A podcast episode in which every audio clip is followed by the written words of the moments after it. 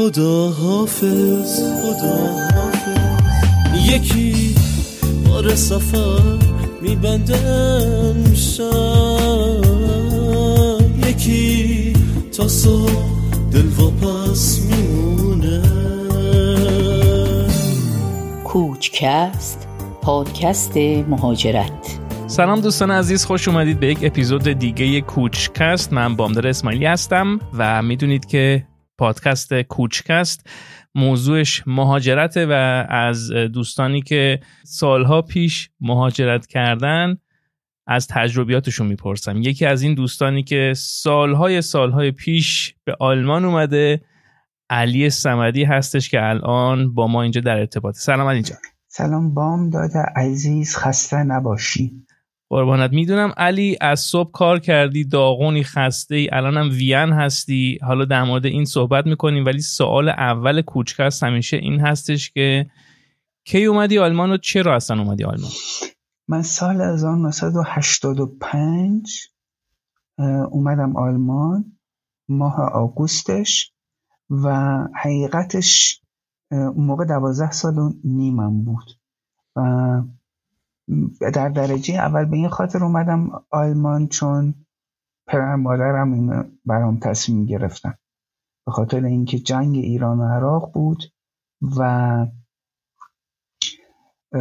پسردایی من تو این جنگ فوت کرد. دو تا از همکلاسی هم کشته شدن و پدر مادرم تصمیم گرفتن که به هیچ وجه نمی‌خوان پسراشون تو ایران بمونه راستش بخوای تو اون سن خیلی کوچیک بودم تا اینکه بفهمم چه قدم هایی رو قرار بردم. مثلا نمی‌دونستم آلمان کجاست. شنیده بودی اسمشو؟ آلمان شنیده بودم ولی می‌دونی حقیقتش آلما به زبان آذری من بچه آذربایجان به زبان آذری آلما یعنی سیب. و برای من آلمان بیشتر با سیب رابطه داشت تا به اینکه یه کشوری باشه. اصلا می‌دونستم کشوره ولی هیچ تصویر آنچنانی ازش نداشتم به غیر از تریکوی فوت، فوتبالشون. همین می‌خواستم بپرسم تیم ملی فرانس بکن بابا اینا رو که میشناختی بالاخره؟ آره تیم ملیشون آنچه آره تا حدی میشناختم ولی من هیچ موقع به اون صورت طرفدار فوتبال نبودم. بیشتر بیشتر والیبال اینا برام مهم بود. بعد واسه همین حتی از اون بابتم زیاد زیاد آشنایی با, با چیز نداره با آلمان نداشتم. آها بعد تنهایی اومدی یا با کسی دیگه اومدی؟ آره, آره. آخه اون زمان اینطوری بود که بچه های زیر سیزده سال برای آلمان ویزا لازم نداشتن. و من قبل از اینکه سیزده سالم بشه با هواپیما اومدم. به صورت خیلی لوکسی در هر صورت. خیلی شیک و مجلسی. خیلی شیک و مجلسی.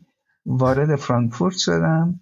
از اونجا برادرم که یک سال قبلش اومده بود آلمان اومد سراغم و با هم دیگه رفتیم برمن. و نیم سالی با هم دیگه اونجا بودیم. بعد رفتیم هانوفر. یک سال خورده ای هم دوباره اون نه بیشتر. آره یک سال خورده ای با هم دیگه اونجا بودیم که بعدش برادرم رفت جنوب. اولم اونجا دانشگاه پزشکی قبول شد و منم موندم هانوفر. تک و تنها کجا زندگی می‌کردی؟ من توی یه هایمی زندگی می‌کردم. هایم پرستارا بود. تا اون هایم اونقدر وزش خراب بود که هیچ پرستاری اینجا زندگی نمی‌کرد. و اکثرا خارجی هایی بودن که پول آنچنانی نداشتن. این موقع اجاره خونش 180 مارک بود. یعنی 90 یوروی امروز. و یه اتاق هفت متر و نیمه بود. بعد حدود سه سال یا چهار سال اونجا زندگی کردم. از اولین روزی که در آلمان وارد شدی بگو چه خاطره ای داری؟ اون روز اتفاقا تابستونی بود و هواش خیلی خوب بود و یادم میاد که سوار ماشین بودیم. داشتیم می‌رفتیم از فرودگاه به طرف خونه یکی از آشنا. توی فرانکفورت و از اتوبانش رد می شدیم برای من خیلی جالب بود که همچین خیاب خیابونای پهن اتوبان پهن و مزارعی که دور برش بود برای من خیلی جذابیت داشت. خب ایران آنچنان حداقل اون بخش آذربایج تبریز که من میام دور و اطرافش اون چنان مزارع بزرگی وجود نداره مثل اینجا. فکر کنم واقعیت هم اینطوری بود که 36 ساعت 48 ساعت بدون بدون چی میگن قطع داشت بارون میبارید یک سر و یک قربت احساس قربت از سنگینی منو گرفت. و من شروع کردم با اون بارونایی که میبارید منم اشک از چشم میبارید. هوای وطن رو کرده بودم. اولین بار که هوای وطن رو کردی همین آره این بار بود. اون موقع بود واقعا و خیلی بر من عجیب بود که تو روز کل روز بارون میباره شب بارون میباره و صبح بلند میشی باز بارون داره میباره. اصلا یه چیز عجیب غریبی بود. آره. یه دوستی دارم که همیشه تعریف می‌کنه و میگه که فرق تابستون و زمستون آلمان اینه که تابستون بارونش گرمتره فقط دقیق واقعا اینطوریه واقعا اینطوریه آره. آره. بگو از مدرسه رفتنت و آلمانی یاد گرفتنت چه خاطره هایی داری؟ در مورد آلمانی یاد گرفتم من از ایران یه سری کاست هایی گرفته بودم که Linguaphone؟ Linguaphone نبود نمی‌دونم چی بودن. اسم اسمش شاید هم Linguaphone بود. این داستان در حقیقت یک خانواده ای بود که از برزیل برمیگشت به آلمان و اونو به زبان آلمانی و فارسی و تعلیماتی که توش خیلی جذاب بود با اون شروع کردم یاد گرفتن. چون من لینگافون گرفته بودم و یادم اون شخص اصلی این داستان یه آقای بود به اسم آقای کون که من خیلی برام این اسم جذاب بود. با خانوادهش نبودش؟ یادم نیست فقط این اسمه مونده تو خاطره چون یکی از اسمای اصیل آلمانی دیگه. کون برای همین خیلی برام جالب بود اون موقع. من جالب این کاستا رو شبا گوش می‌دادم. وقتی می‌خواستم برم بخوابم. و احساسم این بود که من خیلی سریع آلمانی رو یاد گرفتم. حدود سه ماهه. تونست می‌تونستم دیگه این صحبت های عمومی روزمره رو انجام بدم.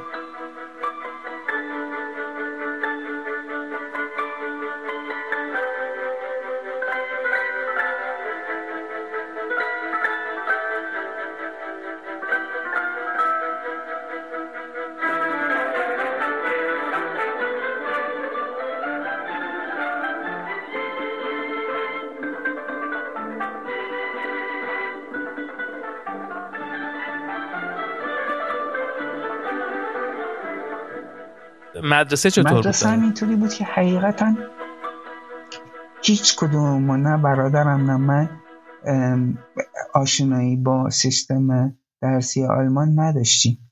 بعد واسه همین اون سه ماه یا شاید هم کمتر دو ماهی رو که تو برمن رفتم مدرسه یه مدرسه بود. الان به پرسی ازم نمی‌دونم که اصلا چه نوع مدرسه بود. من فقط می... یادم میاد که اومدم هانوفر رفتم یه مدرسه ثبت نام کردم که اوه اون برای دنیا بود. بعد اولین روز اصلا گم شدم. باش رسان ما می‌رفتم با مترو می‌رفتم اصلا گم شدم. یه, یه دیگه پیاده شدم. بعد حالا رفتم رسیدم اونجا شروع کردم یه چند ماهی به درس خوندن. تازه بعد از چند ماه دوزاریم افتاد که فهمیدم که اونجا یه هابچوله است و تو از هابچوله نمی‌تونی بری دانشگاه. و هر چقدر تلاش کردم مدرسم رو سیست عوض کنم نذاشتم. آره خب اون موقع اینطور بود که همه رو میذاشتن هاپچوله خود منم همینطور بود و الانم فکر می‌کنم کسایی که بیان اول وارد حالا یا گزامچوله یا هاپچوله میشن به هر حال تا یه ذره آلمانیشون را بیفته. راستش تا جایی که یادم میاد تو گیمنازیومی که من بعدها رفتم ایرانیایی بودن که تازه از ایران اومده بودن اومده بودن اونجا. ولی کاملا خاطرم نیستش. در هر صورت من خیلی ناراحت شدم از این بابت که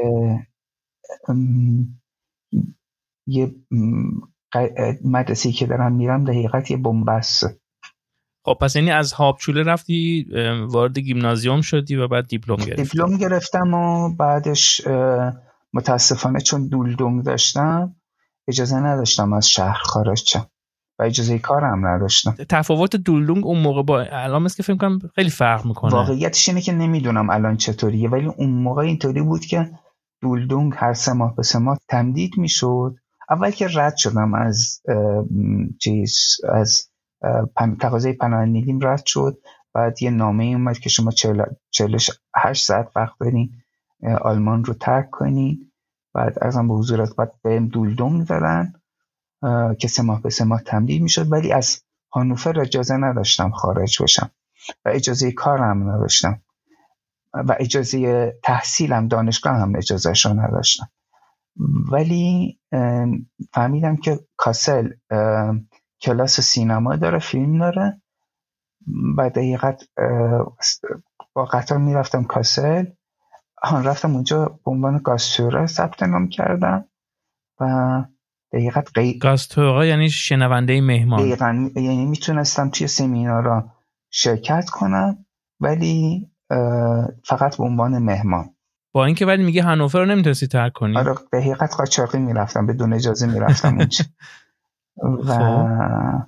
اونجا دقیقت سمینارایی داشتن که یه استاد یعنی استاد کارگردانی و فیلمشون سمینارای دو هفته ای داشت. و من دقیقت وسایلم رو میبستم. با یه کوله پشتی می‌رفتم دانشگاه. دو هفته اونجا بودم و شبارم چون می‌دونستم وضعیتم و شبا رو من توی اون سالن درس میخوابیدم. یعنی همونجا میموندی اصلا؟ همونجا تو همون سالنی که ما سمینار داشتیم همونجا هم میخوابیدم.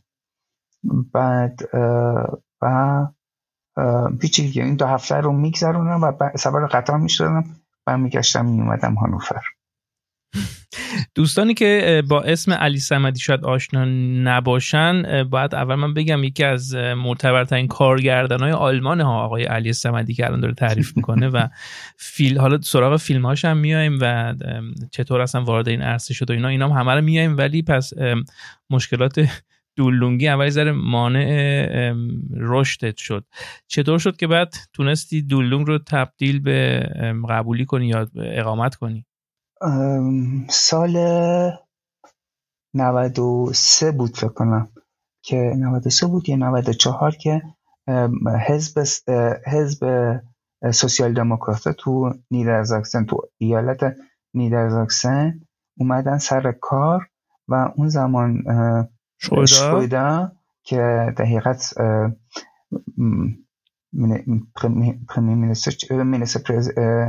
پرزیدنت نخست وزیر ایالت آره، نخست وزیر ایالت نیدرزاکسن اون یه دونه قانون گذرون که اونایی که بیشتر از هفت سال تو آلمانن می‌تونن و درس خوندن اینجا می‌تونن فرندن پاس بگیرن.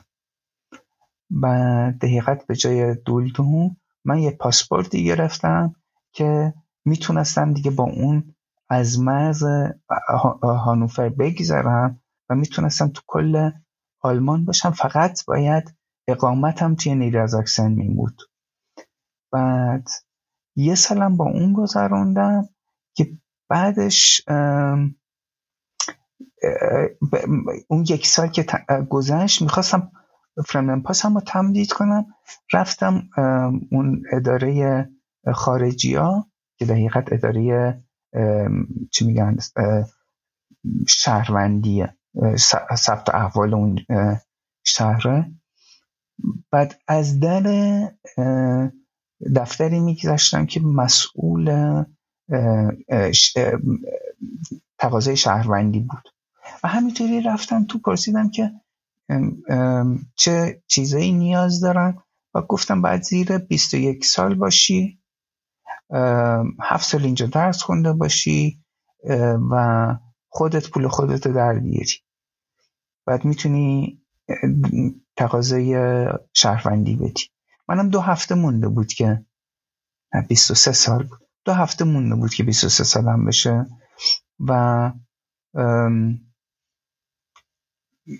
نه تنها من قاچاقی می‌رفتم کاسل درس میخوندم بلکه خب بعد یه جورایی هم پول زندگیم رو در می آوردم اون موقع دیگه و, در و برای همین توی یه شیش سالی من دیسکوتیک کار کردم یه دونه کلوپی کار کردم که اونجا پشت بار بودی نه؟ آره لیوان میشستم ارزم به حضورت بعد از کوکتل درست بعد از این مدتی دیگه بعد از لیوان شویی رسیدم به کوکتل درست کردن و اینا. بعدش دیگه شبا حقیقت مسئولیت اون کلوب دست من بود. متو اون دیگه ساله آخر بود. در هر صورت رفتم پیش اون صاحب اون کلوب و ازش خواهش کردم که بهم یه دونه کاغذ بده که اگه من شهروندی داشته باشم بهم کار میدم و این کارو کرد. منم رفتم با اون مدارکم تقاضای شهروندی دادم و بعد از حدود یکی دو ماه دعوت شدم به نظام وظیفه و به این صورت فهمیدم که شهروند آلمان شدم که رفتم برای تست نظام وظیفه. و چی شد؟ راستش وای اون موقع جنگ بین ارمنستان و آذربایجان بود. منم نمی‌دونم چرا نوشته بودم زبان مادری چیه نوشته بودم آذری بعد اون موقع هم آلمان فکر اینو می‌کرد که نیروی کلاه آبی بفرسته به مرز آلمان آذربایجان و ارمنستان. نمی‌خواستم ول کنم من برم سراغ کار خودم. هی دعوتم می‌کردم منم هی از دکترم نامه می آوردم که بابا این به درد بخوره این قضایی نیستش. بعد از یه سال و نیم که بلم کرد این قائل چیدی؟ چرا جانم خراشیدی؟ چرا هر روز و شب بازد دلیل از من حراسیدی؟ چرا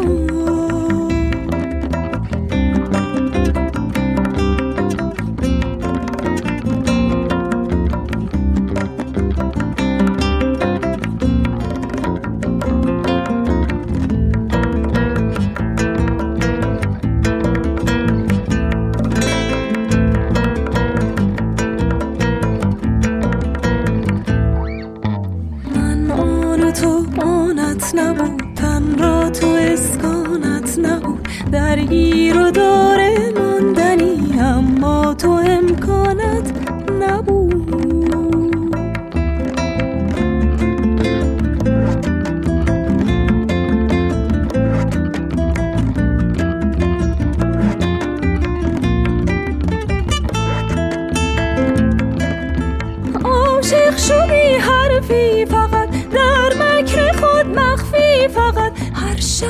شکلی می‌شوی. دنبال هر ظرفی فقط. خب علی جان اولین کارت گفتی که در دیسکوتک بود. بگو نه اون اولین کار هم نبود. خب از اولین کارت چی بود؟ اولین کارم لیوانشویی هم بود اون. منتج توی شتسنفست هانوفر بود. شتسنفست جشن تیراندازی. جشن تیراندازی آره که جشن خیابونی در واقع. جشن خیابونی که برای شکارچی ها و ایناست بیشتر. ولی آره. بزرگترین جشن به این صورت توی هانوفر. خیلی بزرگ. اوکی.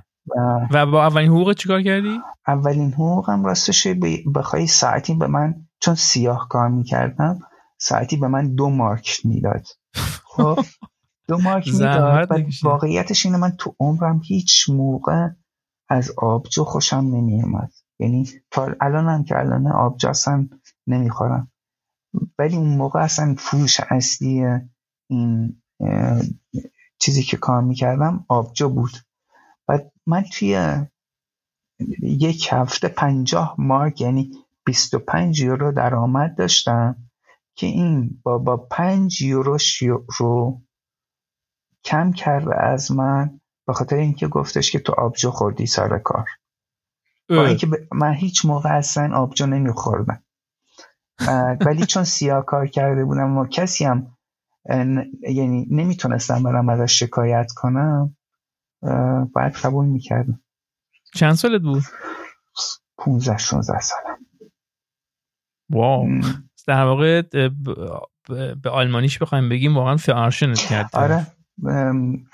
ولی اینجور اتفاقات زیاد میافتاد چون بالاخره باید اجاره خون و اینا رو درست می‌کردن تعمین می‌کردم از این جور اتفاقا خیلی برام افتاد. من یه, یه توی یه شرکتی که وسایل این ور اون ور می بردن اونجا هم کار می‌کردم. اونم یک ماه از حقوقم رو ندادم. از این اتفاق چون سیاه کار می‌کنی وقتی سیاه کار می‌کنی هیچ نوع حفاظتی نیستش. هیچ کسی آره به هیچ کسی نمی‌تونی پناه ببری. خب می‌دونیم که خانومت هم آلمانیه و ایشون هم خب تو هم سینما در واقع فعال هست و در عرصه سینما و هم در عرصه تئاتر هنرپیشه است و مثل که تو همون دیسکوتک با هم آشنا شدیم نه ما توی من حقیقت توی اون دیسکوتک یه همکاری داشتم که اونم هنرپیش دانشجو هنرپیشگی بود و دنبال من اتاق میگشتم. بعد این گفت توی اون خونه ای که آپارتمانی که زندگی می‌کرد یه اتاقش خالیه. بعد من اسباب کشی, کشی کردم اونجا. بعد یه دقیقه سه تا اتاق بودن. یه اتاقشو اون همکارم داشت یه اتاقشو من داشتم. یه اتاقش هم خانوم کنونیم گرفته بود که اون موقع به عنوان مهمان تو تئاتر هانوفر کار می‌کرد. یک سال و برای و به حقیقت خونش کلن بود. ولی برای اینکه هی این ور اون ور نره اونجا یه دونه اتاق گرفته بود که از اون زمان با هم دیگه آشنا شد و خب یه ذره از این تفاوت های فرهنگی بگو. چه چیزایی احساس می‌کردی؟ یا هنوز شاید هم می‌کنی؟ خب اون رابطه روابط خانوادگی که آدم داره توی ایران اون روابط حقیقتا توی آلمان وجود نداره. و من احساسم اینه که تعریف شاید عاطفه و عشق و علاقه تا یه حدی متفاوت. نمی‌تونم بگم یکیش خوبه یکیش بده ولی متفاوت. یه چیز دیگه ای که به نظر من شاید تفاوت داشته باشه این رک بودن آلمانی است تا حدی. در تفاوت, تفاوت شاید اصلی باشه که همون لحظه به چشم آدم می‌خوره. یعنی تعارف آنچنانی با آدم ندارن. اگه خوششون بیاد ازت میگن خوشم میاد.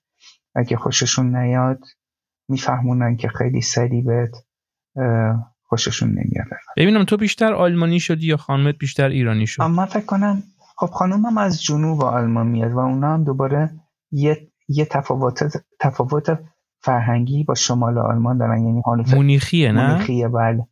و مون- کلا مثلا آل... هانوفریا به عنوان افرادی که از شمال آلمان هستن کلا کم حرفن و خیلی سخت با آدم خون می‌گیرن و کلنیا یا مثلا مونیخیا خیلی خونگرمترن خیلی راحتترن. ولی خانم من میگه که ما ایرانیا. یعنی خودش رو به عنوان ایرانی می‌بینه. میگه مثلا ما ایرانی ها اینطوری و من فکر کنم من هم تا حدی یه بخشاییم آلمانیه یه بخشایی هم ایرانی یه میکسم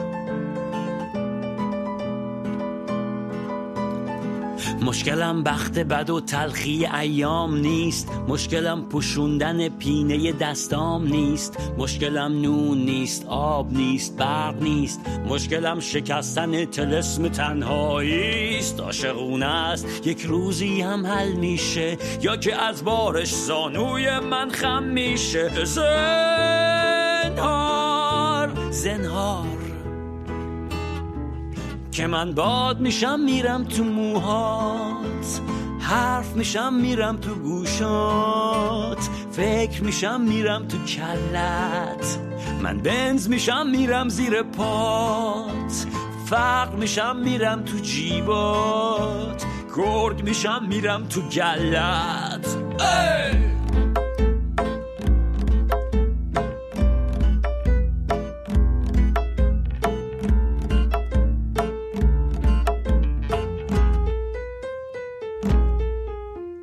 صد تا طرفدار داری. همه تو رو دوست دارن و ذهن گرفتار داری. دمتم گرم دمتم گرم دمتم گرم دمتم گرم. نزدیک میشم دور میشم بلکه مقبول در این راه پر از استرس و وصله ناجور بشم. اینه قسم اینه قسم اینه قسم. من برق میشم میرم تو چشمات. عشق میشم میرم رو گونت. زلف میشم میام رو شونت. من باد میشم میرم تو موهات. سیگار میشم میرم رو لبهات. دود میشم میرم تو ریت. ای بخت سراغ من بیا که رخت خواب من. با این خیال خامم گرم نمیشه. ای بخت سراغ من بیا که رخت خواب من با این خیال خامم گرم نمیشه. ای بخت سراغ من بیا که رخت خواب من با این خیال خامم گرم نمیشه.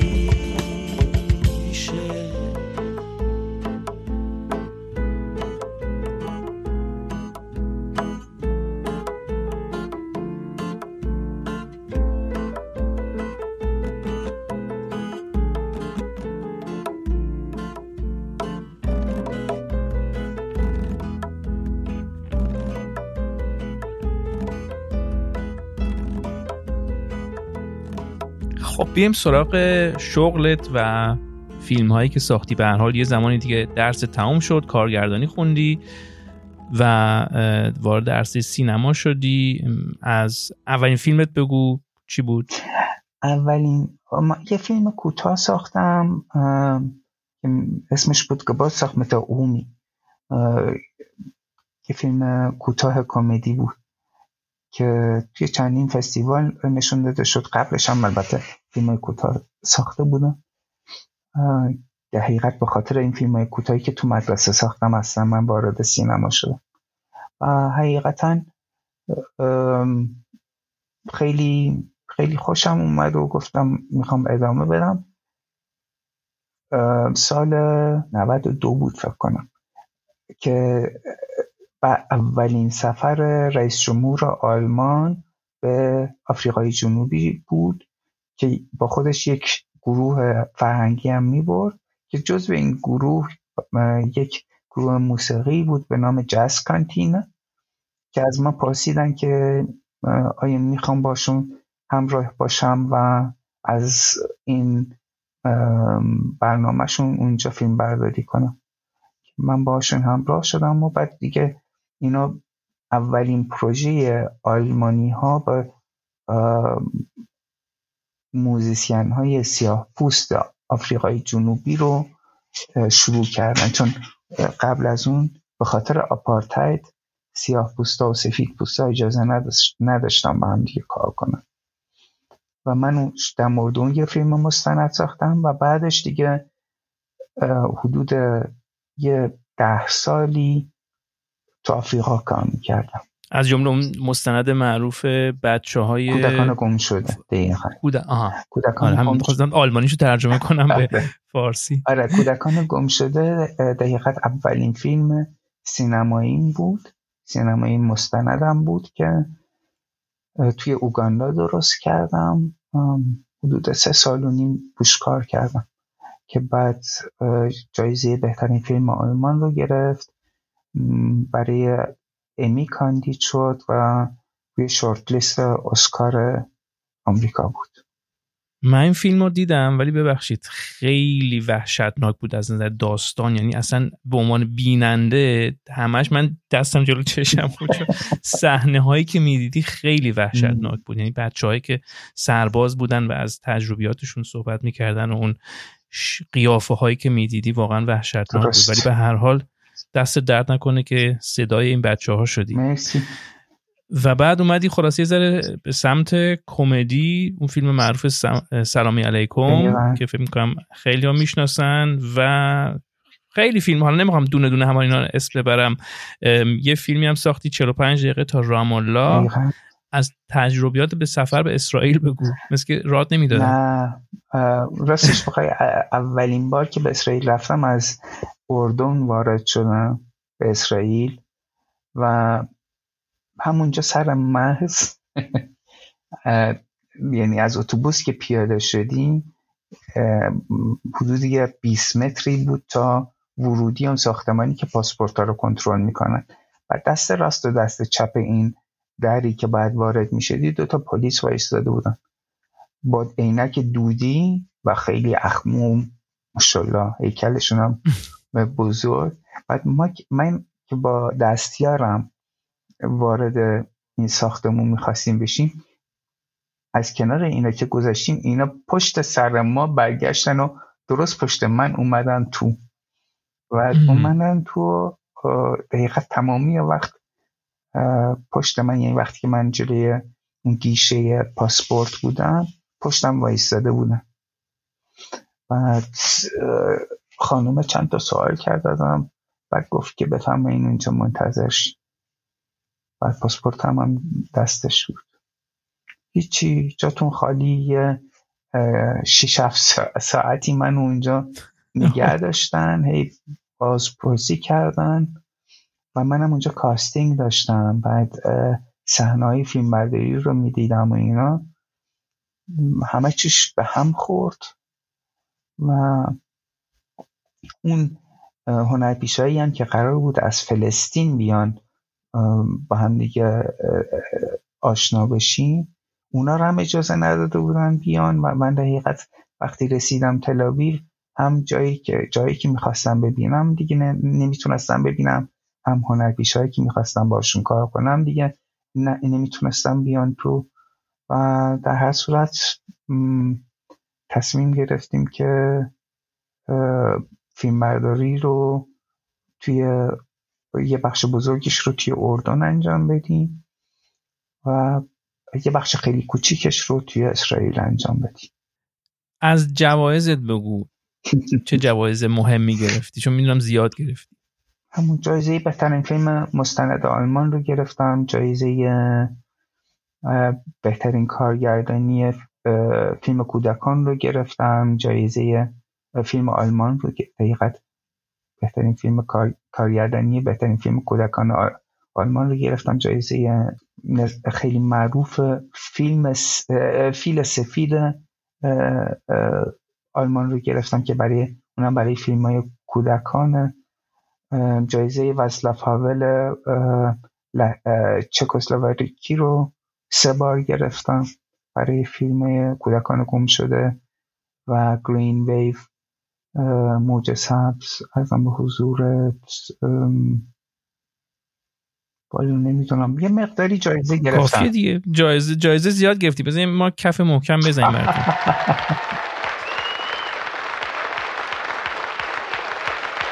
خونه دوره دوره پشت کوها یه صبوره پشت دشتا یه تلایی پشت صحرا های خالی. خونه ماست. اون بره آب. اون بره موجای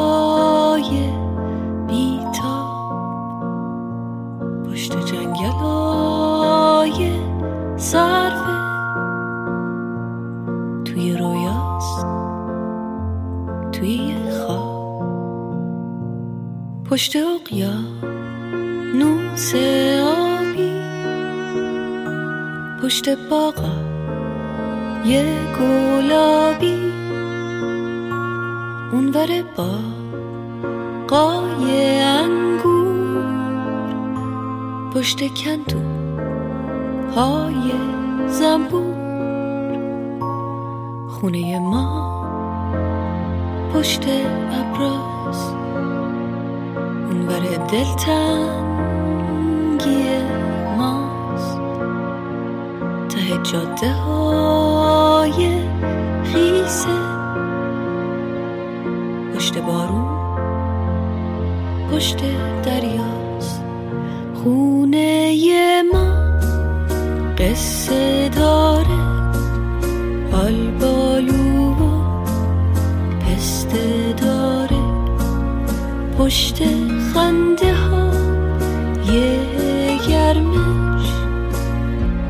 آدمای خسته داره. خونه ما شادی داره. توی حوزاش ماهی داره. کوچه تو بازی داره. گربه های نازی داره.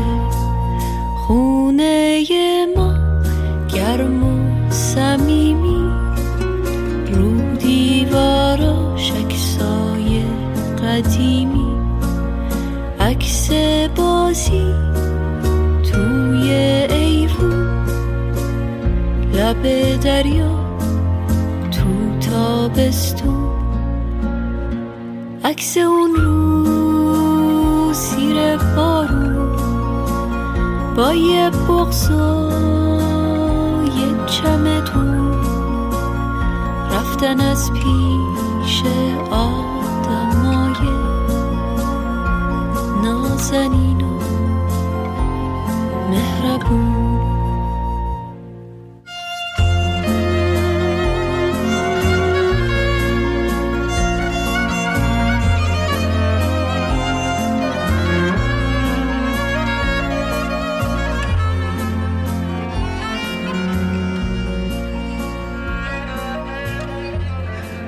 خب اول این پادکست گفتم که در وین هستی الان. و صبح هم مشغول کار بودی و الان خسته و داغون هستی. بگو امروز چی کار می‌کردی؟ الان داریم صدای حقیقت میکس صدایی داریم. برای آخرین فیلمی که دارم درست می‌کنم. الان فیلم یه فیلم کودکان دارم درست می‌کنم. در حقیقت یک افسانه نسبتا قدیمی آلمانیه که حدود هفت ساله داریم روش کار می‌کنیم. و الان دیگه قدم آخرش رو برمیداریم که تمام بشه. البته بعد از اینکه تموم شد حدودا یک سال همینطوری خواهد موند تا سینما دوباره تو آلمان باز بشن و ما بتونیم ببریمش اکران. همین این کرونا چه تاثیری گذاشته تو کارت؟ در مورد کارم من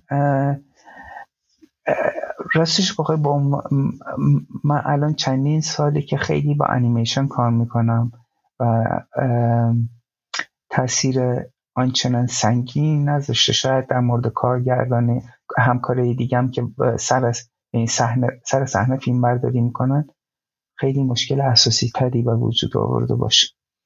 ولی ما خیلی ها رو تونستیم بفرستیم خونه و از خونهشون کار کنن. ولی حقیقتا یک فاجعه بزرگی برای سینمای جامعه سینما چون سینماها بسته شدن و خیلی ورشکست خواهند شد از طرف دیگه آمریکایی یعنی استودیوهای آمریکایی حدودا 70 80 تا فیلم نگه داشتن که وقتی سینمای آلمان باز شدن بیارنشون رو پرده. و حقیقت تمامی پرده های آلمان میفته دست این استودیوهای بزرگ که خب خیلی از نظر بودجه امکاناتشون زیادتر از ما هست. 70 80 گفتی؟ یاد یه چیزی افتادم که شنیدم در موردت که قبل از کرونا گفتی 70 80 تا کارمند داشتی شرکتی که داری. ما الان در, در حقیقت برای پروژه جدیدی که شروع کردیم هم همون دور بر 70 80 نفر دارن کار می‌کنن. البته کلا روی این فیلمی که دارم به پایان میرسونم شاید بیش از 400 نفر کار کردن. کلا. ولی نه همزمان بلکه گروه به گروه. و مثلا بخش انیمیشنش راحت دور بر 50 نفر 60 نفر بودن که فقط روی انیمیشنش کار کردن. اگه این یک نمونه بارز برای این نباشه که آدم اینجا می‌تونه موفق بشه و ادغام بشه. از شخصی که اومده اینجا میزنش هاپشوله بعد بهش دولدونگ میدن بعد نمی‌ذارن بره دانشگاه. و خلاصه الان داره به 400 نفر نون میده. این واقعا اگه این بار نمونه بارز نباشه پس چیه دیگه واقعا؟ دمت گرم. آفرین. اما خودت گرم. نه راست میگی. به نظر من این این قضیه این خیلی مهمه که آدم با اراده بره جلو. هر از گاهی هم واقعا سخت میشه زندگی. یعنی اینکه آدم هی به خودش نیرو بده هی هی به خودش بده که بلند شو پاشو برو جلو. واقعا همیشه آسون نیستش. ولی چطوری بگم؟ ما مجبوریم که موفق بشیم. راه, راه دیگه ای نداریم. چون تا حدی وقتی که آدم میاد قربت تا یه حد خیلی زیادی باید واقف باشه که دیگه پشت سری نداره. من و تو حالا تو پدر مادرت اینجان ولی من پدر مادرم هم اینجا نبودم. مجبور بودم یک راهی رو پیدا کنم که و مخصوصا وقتی که میگی می‌خوای بری رشته سینما به عنوان یه خارجی اون زمان بعد می‌دونستی که به این راحتی کسی به جا نمیده. اینجا سیستم خودش رو داره. افراد همدیگر رو می‌شناسن با همدیگه ارتباط دارن. تو به عنوان خارجی نه ارتباط داری نه سیستمشون رو می‌شناسی. باید با چنگ و دندان بری جلو و بچسبی بهش. هم یعنی واقعا بتونی اون ایدت رو بفروشی اون در واقع اوکی رو بگیری که فیلم رو بسازی خیلی سخته به عنوان خارجی. خیلی سخته بله. واقعا سخت واسه همین باید با اراده بری جلو. از طرف دیگه هم حقیقتا من اگه ایران می بودم تبریز زندگی می‌کردم. مطمئنم که نمی‌تونستم فیلم ساز بشم. حالا سراغ اون حرفت میایم چون اون سوال آخرم ولی اشاره کردی به این که هر از گاهی مشکلات میاد به زندگی آدم و می‌دونیم که چند سال پیش یک مشکل بزرگی به زندگیتون وارد شد به اسم سرطان. می‌خوای در این مورد هم به کوتاه صحبت آره حدود یه دقیقت یه فیلم رو من داشتم تهیه می‌کردم به عنوان تهران تابو که تو اتریش فیلم برداریش کرده بودیم. بعد اومدم از فیلم برداری برگشتم به کل که دقیقت قدم های آخرش رو بردارم که احساس کرد میده درد شدیدی گرفتم. و به خاطر همین میده درد رفتم بیمارستان. بیمارستان تست خون گرفتم و بعدش بهم گفتن که درست معدت زخم خون زخم معده داری ولی مشکل اصلی زخم معده نیست بلکه جناب عالی سرطان خون داری. و متاسفانه دیگه از اون موقع با این سرطان بعد درگیر باشم. ولی پیوند مغز استخوان زدی از طریق برادرت؟ ولی همچنان باهاش درگیر هستی دقیقا دقیقت این پیوند مغز استخوان خطر این رو که سرطان دوباره بیاد می‌گیره. ولی تا یه حدی ولی در عوض چون گلوبول خون مال خودم نیستش گلوبول های سفیدی که توی خونم هستن بدن رو به عنوان دشمن می‌بینم و بهش حمله می‌کنم. روزی چند تا قرص می‌خوری؟ حدود یه بیستا روزی 20 تا قرص. تقریبا. یعنی صبح فکر. کنم یه ده تایی می‌خورم. دور نهار چهار تا پنج تا شبم هم همینجور. و مادام العمر یا اه، امیدی برای بهبود هست؟ اونطوری که بوش میاد مادام العمره منتها خیلی هستن که اصلا قرص نمی‌خورن. بعد از یکی دو سال مسئلهشون حل میشه و میره پی کارش. متاسفانه در مورد من این اتفاق نیفتاد. من الان پنج ساله که شیش ساله که دارم با این قضیه کلنجان میرم و اون دکترها فکر می‌کنن که اینطوری هم خواهد موند. البته کسی چی می‌دونه؟ شاید پزشکی اونقدر پیشرفت کرد که از نظر با, با یک نمی‌دونم مسئله کار ژنتیکی تونستن این هم خونی رو به وجود بیارن که این خونم به بدنم دیگه حمله نکن امیدواریم. امیدواریم. که مرسی. حتما خوب خوب بشی و بتونی فیلم های بیشتر و بیشتری بسازی و ما ازش لذت ببریم. مرسی. اگه به عقب برگردی حاضری دوباره این راه مهاجرت رو بیای. با هم در جان بهت یه چیزی بگم. با انرژی که الان دارم نه. با انرژی که الان دارم راستش بخوای فکر نکنم که می‌خواستم حتی فیلم سازم بشم چون واقعا کار سختی راه سختی ام، خیلی خوش شانسی آوردم و به اینجا رسیدم. به نظر من یک همونطوری که گفتم من مطمئنم که تو تبریز نمی‌تونستم فیلم ساز شم چون ایران اولا اجازه نمیدن که اقلیت ها توی مناطق خودشون فیلم بسازن و اصلا جو فرهنگی ایران هم اینطوری نبود که تبریز. اینطوری نبود که تو بگی به من می‌خوام فیلم ساز شم و خانوادت بگن دمت گرم عالی برو من پشتت وایستادیم اه، نه اینطوری نبود. و الان اگه ایران مونده بودی پس چی می‌شدی؟ سوال آخره. ایران بودم نمی‌دونم. فکر نکنم.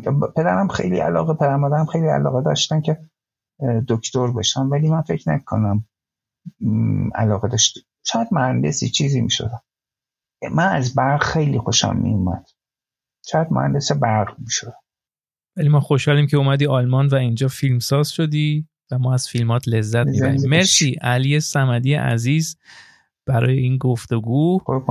و دیگه الان یه ذره برو استراحت کن. متشکرم. دست در نکنه. با جان. برای تمامی این زحماتی که می‌کشی ما هم خیلی. خیلی خیلی خوشحالیم که تو به عنوان یک ایرانی انقدر زحمت می‌کشی و دنبال این هموطن و افرادی که میان به آلمان هستی و تاثیر خیلی بزرگی می‌گذاری. دستت درد نکن دمت گرم. خیلی ممنون. مرسی و مرسی از شما دوستان عزیزی که به این پادکست گوش کردید. تا کوچکست بعدی خدافظ خداحافظ.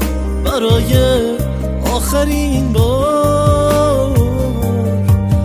خداحافظ ولی با گریه این بار خداحافظ تو که بغز شکستی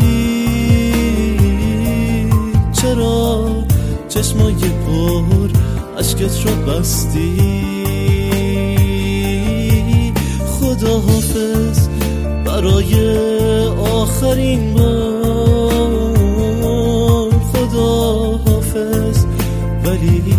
با گریه این بار. خداحافظ